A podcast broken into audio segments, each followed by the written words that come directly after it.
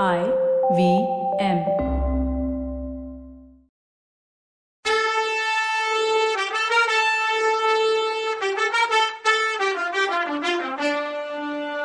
வணக்கங்க. நான் கவிதா பேசுறேன். வெல்கம் டு கதை பாட்காஸ்ட் சிவகாமியின் சபதம். இது எபிசோட் நம்பர் பதினெட்டு. இந்த எபிசோடோட டைட்டில் தொண்டைமான் இளந்திரையன். போர்க்கலையில கவனம் செலுத்த வேண்டிய நேரத்துல எல்லாம் ஆடல் பாடல்லையும் சிற்பத்திலையும் ஓவியத்திலையும் கழிச்சிட்டேன்னு மகேந்திர பல்லவர் சொன்னதும் அதனால என்னப்பா? கொஞ்சம் முன்னால ஆயனர் கூட சொன்னாரே உலகத்துல எத்தனையோ சக்கரவர்த்திங்க இருந்தாங்க மறைஞ்சாங்க. அவங்க பேரெல்லாம் கூட மக்கள் மறந்துட்டாங்க. ஆனா உங்க பேரை என்னன்னைக்கும் மறக்க மாட்டாங்கன்னு சொன்னாரு மாமல்லர். ஆனாலும் இந்த போர்ல நாம ஜெயிக்கலன்னா மாமல்லபுரத்து மகத்தான சிற்பம் எல்லாம் நம்ம அவமான சின்னமாயிடும்னு சொன்னாரு சக்கரவர்த்தி. அப்படியெல்லாம் ஒரு நாளும் இல்ல. யுத்தத்துல தோத்து போய் உயிரையும் வச்சுட்டு இருந்தாலும் நீங்க சொல்ற மாதிரி நடக்கும். போர்க்களத்துல புறங்கண்டு ஓடி ஒளிஞ்சுக்கிறவங்கள தானே உலகம் பழிச்சு நிந்திக்கும். வீர மரணத்துக்கு ரெடியா இருக்கும்போது அவமானத்துக்கும் பழிக்கும். நாமையே பயப்படணும் அப்படின்னு மாமல்லர் ஆத்திரத்தோட சொன்னார். முடிவுள்ள போர்க்களத்துல வீர மரணம் இருக்கவே இருக்கு. ஆனா அதுக்கு முன்னால நம்ம எதிரிங்களை வேரோட அழிச்சு வெற்றியடைய பார்க்கணும்ல அது அப்பா ஒன்னும் செய்ய முடியாத காரியம்லாம் இல்ல. அவகாசம் மட்டும்தான் வேணும். வாதாபி மன்னன் யுத்த தந்திரம் நல்லா தெரிஞ்சவன் நரசிம்மா. ஆனாலும் முடிவுல அவனை முறியடிச்சு நாம வெற்றி மாலை சூடுவோம். அதுல சந்தேகம் இல்ல.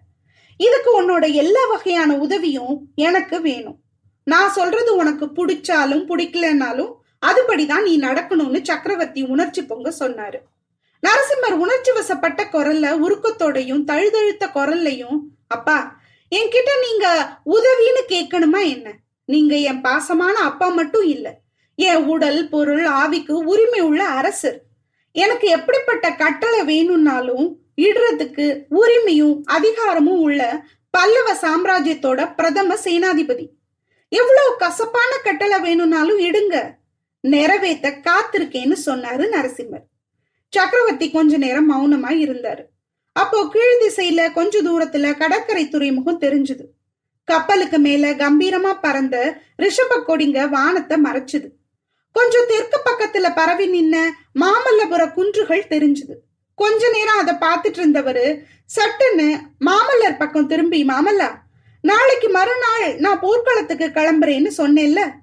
போர்க்களத்துல இருந்து திரும்பி வந்து இந்த மாமல்லபுரத்துல நாம ஆரம்பிச்ச சிற்ப வேலை முடியறத பாப்பேன்ற நம்பிக்கை எனக்கு இருக்குன்னாரு. நரசிம்மர் அமைதியா இருக்கத பார்த்ததும் திரும்ப பேச ஆரம்பிச்சாரு. அப்படி ஒருவேளை நான் திரும்பி வரலன்னா இந்த சிற்ப வேலையை நீ தான் தொடர்ந்து செஞ்சு முடிக்கணும்னு கேட்டாரு.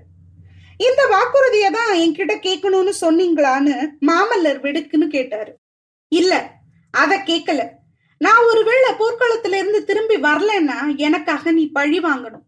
புலிகேசியோட படையெடுப்புனால பல்லவ நாட்டுக்கு வந்த பழியையும் அவமானத்தையும் நீ தான் தொடக்கணும்னு மகேந்திரர் ஒரு அப்பாவா அரசரா வேண்டுகோள் வச்சாரு. அது என் கடமையாச்சேப்பா? அந்த கடமையை செய்யறதுக்கு வாக்குறுதி வேணுமான்னு கேட்டாரு நரசிம்மர்.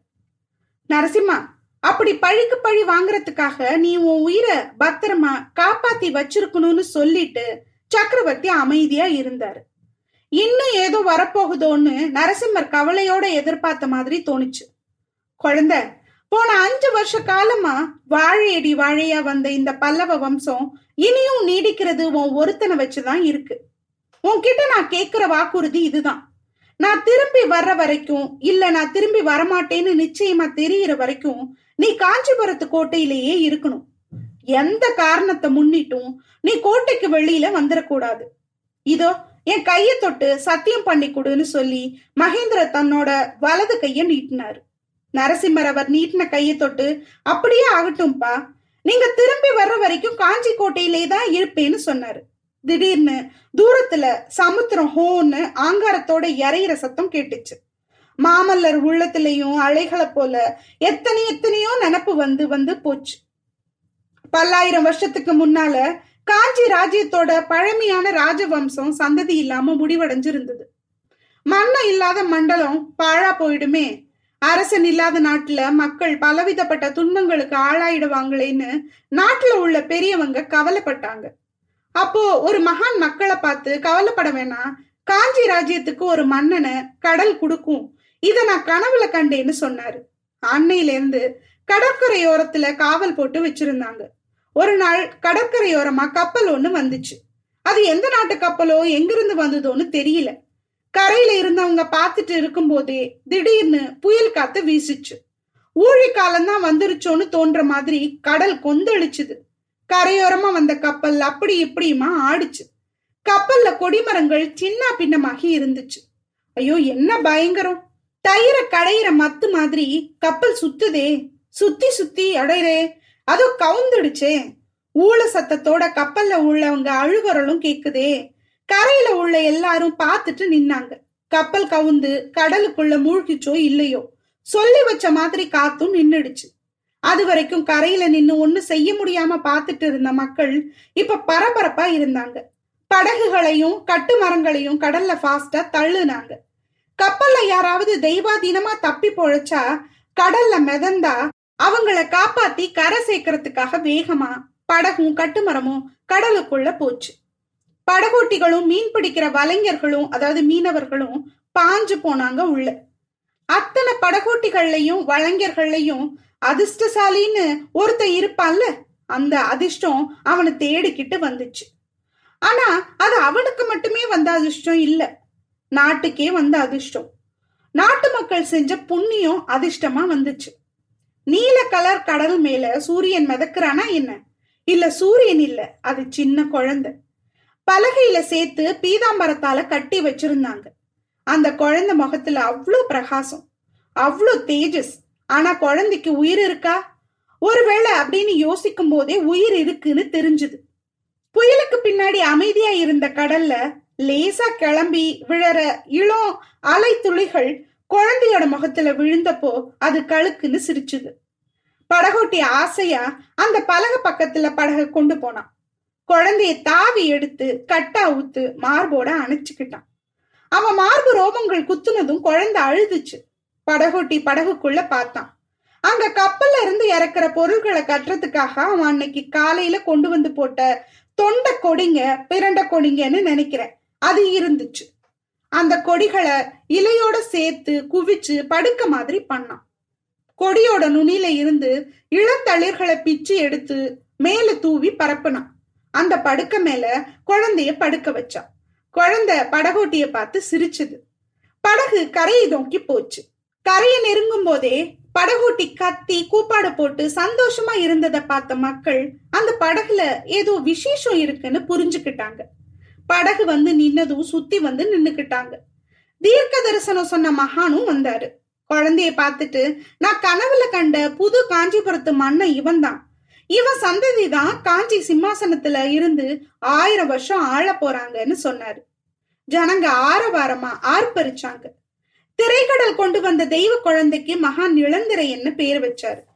தொண்டை கொடி மேல வந்ததால தொண்டை மான்ற பேரும் பொருந்தும். இவனால காஞ்சி இனி தொண்டை மண்டலம்னு பேரு பெறும்னு அருள்வாக்கு மாதிரி சொன்னாரு அவரு.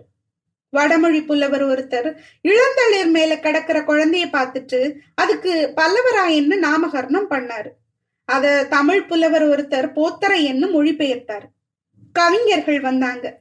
கடல் தந்த குழந்தைய பத்தி அழகான கற்பனையில கவிதை எழுதினாங்க. இந்த திரைக்கடல் ஏன் இப்படி ஆர்ப்பரிக்குது தெரியுமா? திரையனை நான் பயந்தேன்னு அதாவது அலைகளின் குழந்தைய நான் பெத்தேன்னு பெருமையா ஆர்ப்பரிக்குது.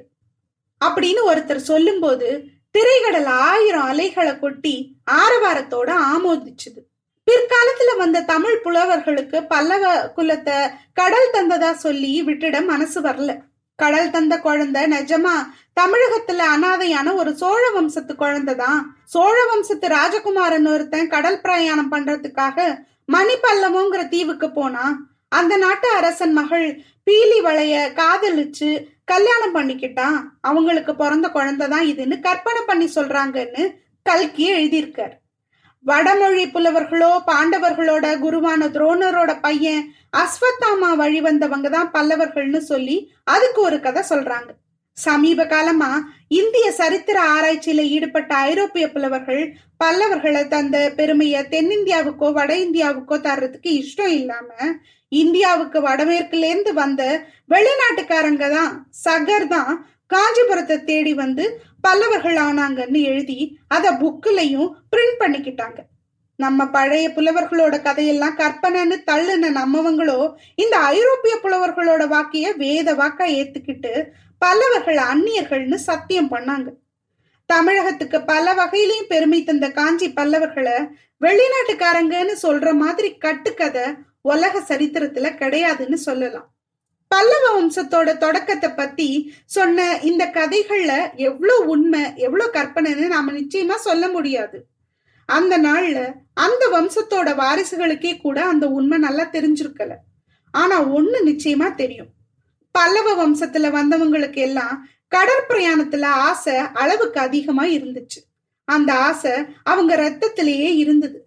கீழ் திசையில கடல்களுக்கு அந்த பக்கம் இருந்த எத்தனையோ தீவுகள்லையும் தீப கற்பங்கள்லையும் பல்லவர்களோட ஆதி பூர்வீக ரிஷப கொடியும் பிற்கால சிங்க கொடியும் கம்பீரமா பறந்துச்சு. பல்லவர் ஆட்சி நடந்த காலத்துல தமிழகத்துக்கும் வெளிநாடுகளுக்கும் கடல் வாணிகம் அதிகமா நடந்துச்சு. கப்பல்கள் வந்து நிக்கிறதுக்கும் பொருள்கள் இறங்கி ஏத்திக்கிறதுக்கும் கீழே கடற்கரையோரமா பல துறைமுகங்கள் உருவாச்சு. அதுல முதல்ல உள்ளது மாமல்லபுரம் துறைமுகம். மாமல்லபுரத்துக்கு வடக்கு பக்கம் கடல் பூமிக்குள்ள வந்து தெற்கு பக்கம் வளைஞ்சு போய் மாமல்லபுரத்தை ஏறக்குறைய ஒரு தீவா பண்ணி இருந்துச்சு இப்படி காஞ்சி நகருக்கு பக்கத்துல இயற்கையாவே அமைஞ்ச துறைமுகம் ஒரே சமயத்துல நூத்துக்கணக்கான கப்பல்கள் வந்து நிக்கிறதுக்கும் பொருட்களை ஏத்தி இறக்குறதுக்கும் ரொம்ப வசதியா இருந்துச்சு அது. மகேந்திரர் காலத்துக்கு முன்னால அந்த துறைமுக தீவுல பெரும்பாலும் வியாபாரிங்க பண்டகசாலையும் சுங்க மண்டபங்களும் மட்டுமே இருக்கும். படகோட்டிகளும் மீனவர்களும் தான் அங்க அதிகமா வாழ்ந்தாங்க. மகேந்திர பல்லவர் அங்க பல அதிகாரிகளையும் சிற்பிகளையும் குடி வச்சாரு. அரச குடும்பத்துல உள்ளவங்க தங்குறதுக்கு அழகான கடற்கரை அரண்மனையையும் கட்டி வச்சாரு. அந்த துறைமுகத்துல சிற்ப வேலை தொடங்குறதுக்கு காரணமா இருந்த தன்னோட செல்ல புள்ள பேரையும் அந்த புது நகரத்துக்கு வச்சாரு.